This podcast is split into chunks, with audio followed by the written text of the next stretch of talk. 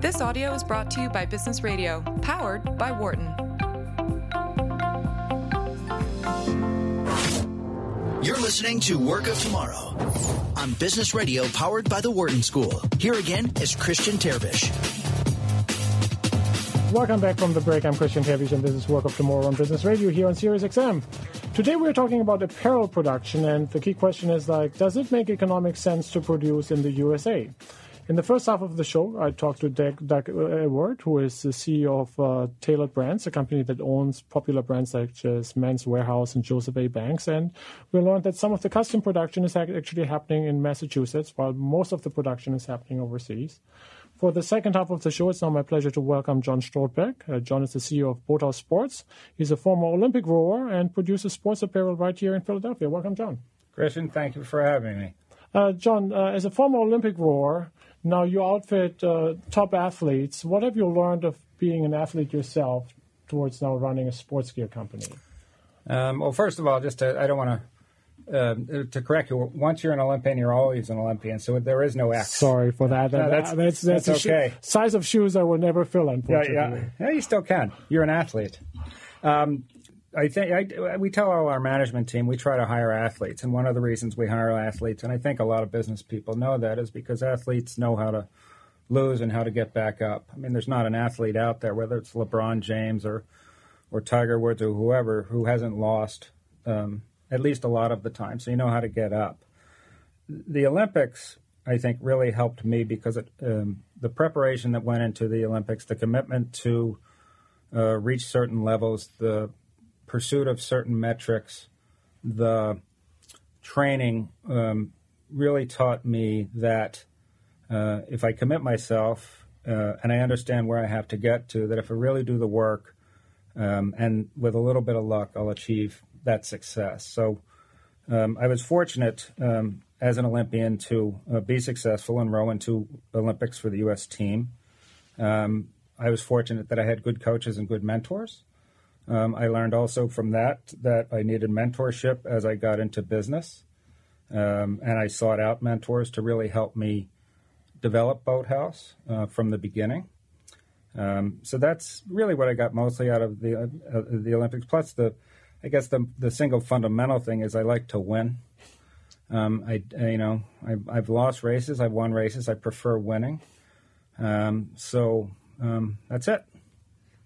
Christian mentioned earlier the, the fact that you produce out of Philly. Can can you talk a little bit about we, we see most manufacturing nowadays done offshore. Sure. Why why Philly? Um, uh, first, you have to understand our core competency, and the core competency of Boathouse is custom and fast. And by custom, I mean we produce. Last year, we produced about forty-five thousand custom orders for teams nationwide and abroad. Uh, most of it is college and high school prep school teams. Um, we also do club business, and we do a, a modest amount of business in Japan and in the Commonwealth countries. Um, the average order for us is about 25 garments. Uh, they're made from raw materials to finished product, and we, uh, from the day the order comes in to the day we deliver it or, or ship it, is about 18 working days. So we have an 18, uh, 18 days, which includes the art process, uh, creating the art, um, sending the art to the customer, getting the customer to approve the art, cutting the fabric, uh, pulling the notions that go with the garment, uh, embroidery, tackle twill, uh, screen print, uh, sublimation, whatever, finally sewing, inspection, and in the box. So we, we do all that within 18 days. Um, when I started the business, um, that was the idea custom and fast. I did originally try to outsource domestically, and I outsourced in, in, in what used to be some uh, hotbeds of, of apparel manufacturing in the U.S. and in Western Pennsylvania and North Carolina, in, in Tennessee. And the problem I ran into is um, despite the commitments of the companies to deliver in a certain amount of time, it rarely happened. So I made a I made a decision in the in the late '80s um, to at least do some of the manufacturing myself. So we set up our own cut and sew plant in North Philadelphia um, in an area that's now called um, Northern Liberties um, and is a hotbed. Our factory is now some beautiful homes. But we originally started with cut and sew, and then I, I did try to outsource some of the other aspects of the make of the product um, and even found that to become challenging because we would send panels out for embroidery or panels out for screen print, and some would come back within a few days, some might be a few weeks, and sometimes parts wouldn't come back completely. So I'd have a group of sewers sitting on the plant floor uh, with nothing to do. Uh, I think it was about 1992 93 that I committed uh, 100% to uh, manage the whole process, and we invested in um, embroidery, screen print, graphic arts, sublimation, tackle twill applique, the whole, the whole thing. So we learned in the first half of the show that in a man's suit there's about an hour and a half to two hours of labor. Mm-hmm. If I think about this jacket I'm wearing right here, between cut, sew, insulation, printing, how much labor is in a, in a vest like this? Um, in, in the jacket you're wearing, I think there's a, probably about probably about 70 minutes, um, and that's uh, that jacket is seam sealed. So for every seam that is stitched, we also have to go around and, and seam seal the seam seal over the stitches so it doesn't leak. So it's barely um, it's barely less than my suit. I mean that's great news. yeah, yeah. I mean our products, uh, our most complicated product that we make is a Gore-Tex jacket. A Gore-Tex jacket, the the most popular one has about 120 parts. Uh, Gore-Tex is a um, uh, uh very high-end product uh, that is fully seam sealed, waterproof, and breathable. And it's about 120 parts, takes uh, upwards of 190 minutes just to sew and seam tape. Uh, the cutting of the jacket is maybe 15 minutes, and then the other parts, the embellishments that happen to it, whether it's embroidery or print, um, might be you know anywhere between five minutes and 15 minutes per garment. So I'm trying to understand a little bit the economics of that. It's 18 days end to end that's of all time. Mm-hmm. Cost wise, um, what I mean, because you deal with very technical material mm-hmm. that's probably quite expensive in of itself. Then you have labor. Mm-hmm. Um, what's the overall sort of breakdown of cost? Uh, this too depends on the on the product. Um, with um, uh, take, let's start with Gore-Tex. A Gore-Tex jacket. Uh, first of all, if you buy a Gore-Tex jacket in a retailer, um, say REI or a golf shop or a ski shop, you're probably going to pay on average, three hundred to five hundred dollars for that jacket. Um, the jacket's made somewhere in Asia.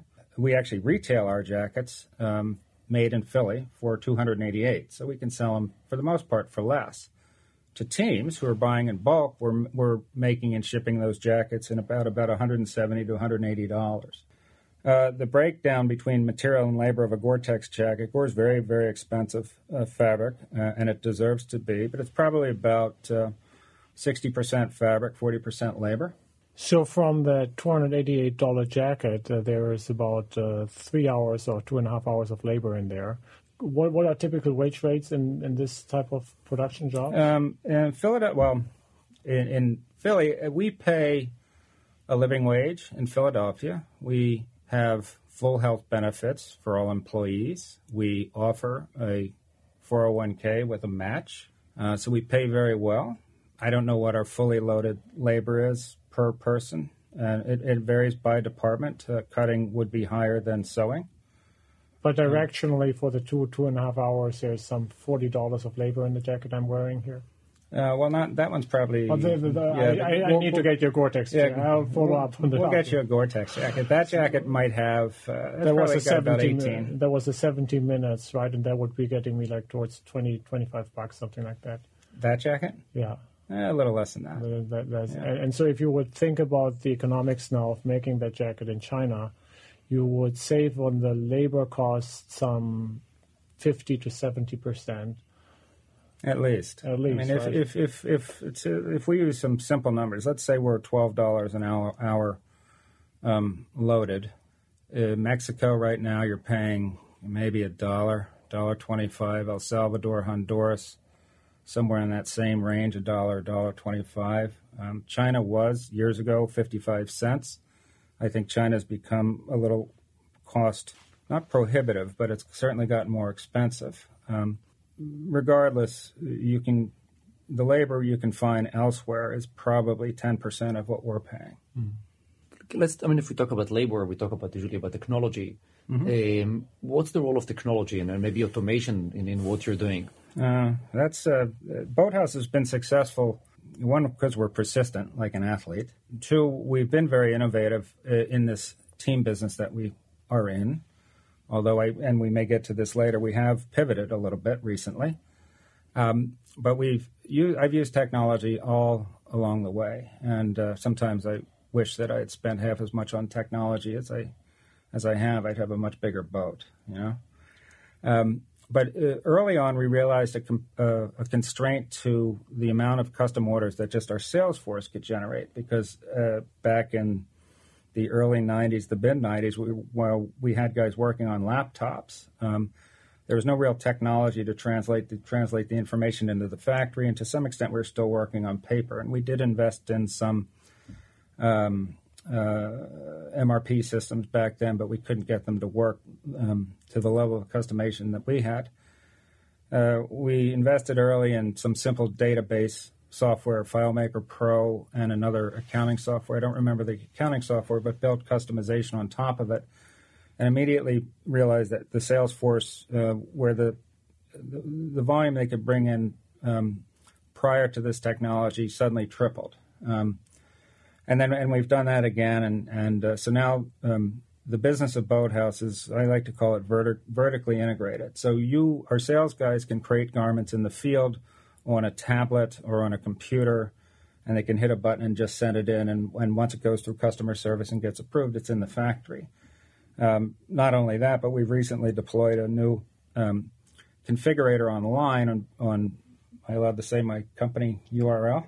Of course. And I also want to tell the listeners to um, take a look on the YouTube video. You have a very cool YouTube video featuring your production process. Yeah, we have a few of them. We're going to deploy some more video, but the um, at boathouse.com, we call it putting our factory in your fingertips. But you can um, go on to boathouse.com, and we have newly deployed retail product. But the real driver behind boathouse.com is the custom configurator. So you can go on there and design your own Gore-Tex jacket or design your own helium jacket or a beautiful soft shell jacket or a, a mission jacket, which is one of our biggest sellers and has been for 25 years, where you can design your own rowing unisuit or a track uniform or a hockey uniform. And you can design it, you can save it, or you can design it and you can buy it. And you can buy one or you can buy a hundred. It's completely the, the site is completely custom and prices based on the volume you order and uh, we will deliver that to you in about 18 days. So if you need a Gore-Tex jacket, you can go design your own in any colors you want, put your logo on it, and we'll deliver it to you in about 18 days. Building on Gad's earlier question, so if uh, join me in the following thought experiment: blindfold me and drop me off in your factory here in Philadelphia, drop me off in an El Salvador, Mexico factory, and drop me off in a Chinese factory. What would I notice how the production looks different here? Is it is it is it more automated because of the things we just talked about? Uh, is it managed differently? Uh, what would catch my eye if I would visit those three plants? Um, I've been to plants in Mexico and El Salvador. Um, I have not been to plants in China, but what I, I know the, what you would see in Boathouse and uh, or what you wouldn't see in Boathouse is piles of work. Um, years ago, I read a book called The Goal, and I think it's Eliyahu. Ilya Goldratt. Goldratt, right. And I read the goal and I understood um, lean manufacturing and lean enterprise right away. And it did take us two years to get to lean, but one of the one of the um, key ways to really see if a factory is lean is that there's not piles of work anywhere. So despite the the demands on the business, uh, whether it is March and spring season's about to launch, and everybody's screaming because they want their stuff fast, and our backlog is 3x what it is today. Um, you won't see any piles of work anywhere in Boathouse because our, our, our, our, work and process time is about three and a half days. So once an order is released to production, it doesn't stop. It goes around the whole factory. All the cues in our factory are visual. So um, whereas we have a lot of technology, anybody in the factory knows how products should move based on the color of the box or the size of the box and some of the coating that's on it. So the entire place is everything moves very very quickly. So you talked a little bit about the decision to keep things in Philly and other decision on technology. I, I teach a class on scaling, how to scale firms. And mm-hmm. what are the main challenges you face as you scale the organization?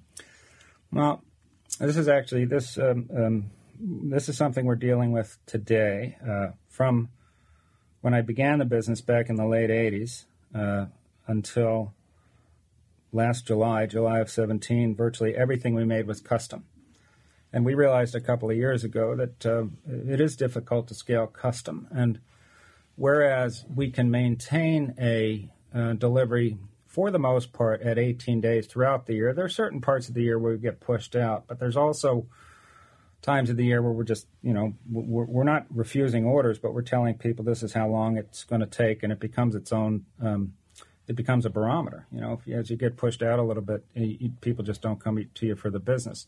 Uh, we have recently um, identified new markets and new channels uh, for which we plan to. Um, I don't want to say stock, but instead of making an entirely custom product um, one after another, we're starting to focus more on building some scale by identifying certain products that we can sell into other channels, retail channels or wholesale channels, and add value through just the embellishment, through just the logo. Um, so, for instance, we're going to launch in about a week um, our first licensed store, and uh, appropriately we're a Penn because it's built all around the Ivy Leagues.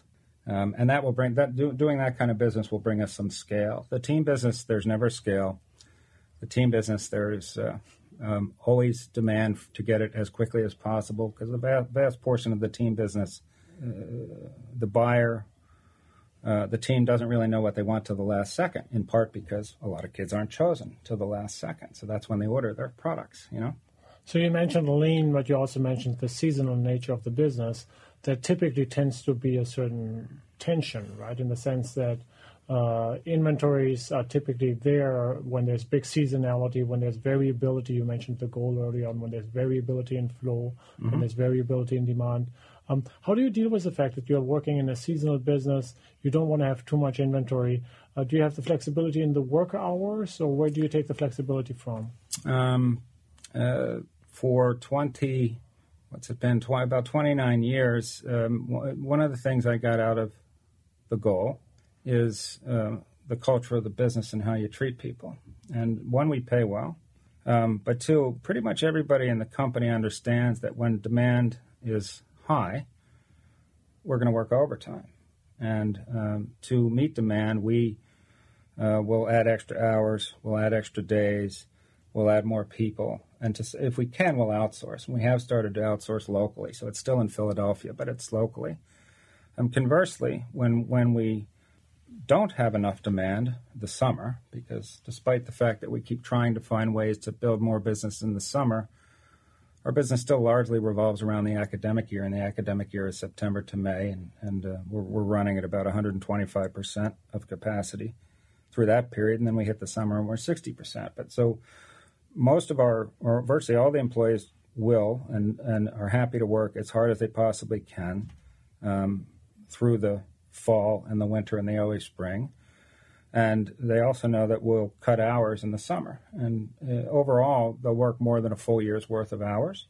And to some extent, people enjoy getting some time off in the summer. Um, so right now, that's that's how we deal with it. And, and I learned that from the goal and from other uh, lean training that if if you really take care of people when you need them, and take care of people when you don't need them, they'll be very loyal to you. You mentioned the goal, uh, and I don't want to get too much into that, but one of the main uh, characters there it's Herbie. I mean, the, the, the main idea. I love Herbie. And the main idea is that uh, in any point in time there is a limited number of constraints in the organization. Mm-hmm. That you need to really identify these and move these forward beyond just bringing more sales. What is currently top of mind for you? Constraints on the business. Yeah.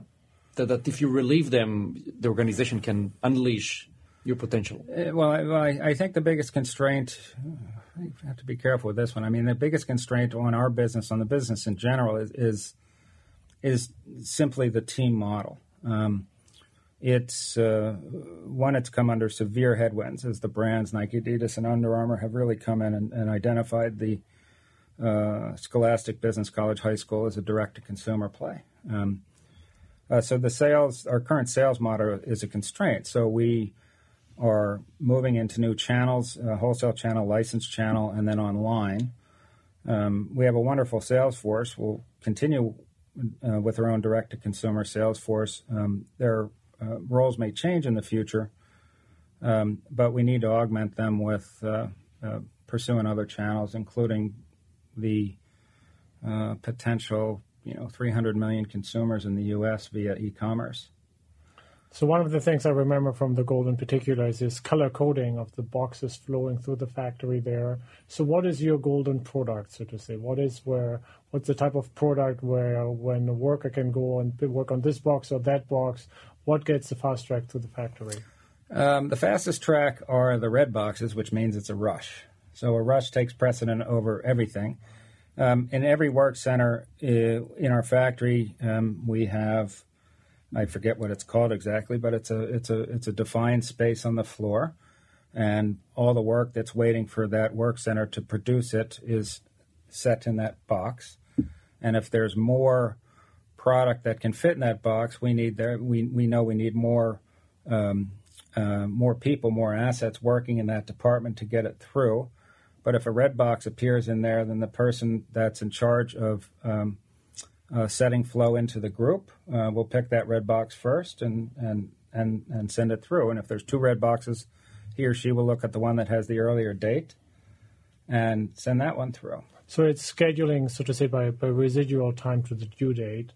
Uh, another element would be go looking at profitability margins. So if both have the same due dates, is there like one product where you feel like you're making more bottleneck money per hour, which would be kind of a little bit of a Goldratt type of metric? To some extent, uh, um, we're, we're, moving in that direction now. I mean, I, for years, uh, and you wrote a book about supply and demand. Yeah, it's a good book. I it's mean, a very you, good if you, book. If you need something for the holidays, uh, give me a call. So uh, er, I, I, don't know if this came out of the goal or I, or it was elsewhere, but I, I um, one of the philosophies of the business was uh, we felt if we could deliver um, a great quality product fast, we're always going to have business. And we spent much more time trying to focus on speed. I believe speed is a uh, an advantage or a killer in any business. I don't care if you're in medicine or apparel or or legal firm or whatever, but speed kills, and speed really really gives you an advantage. Um, so we have always focused on how to get product out faster.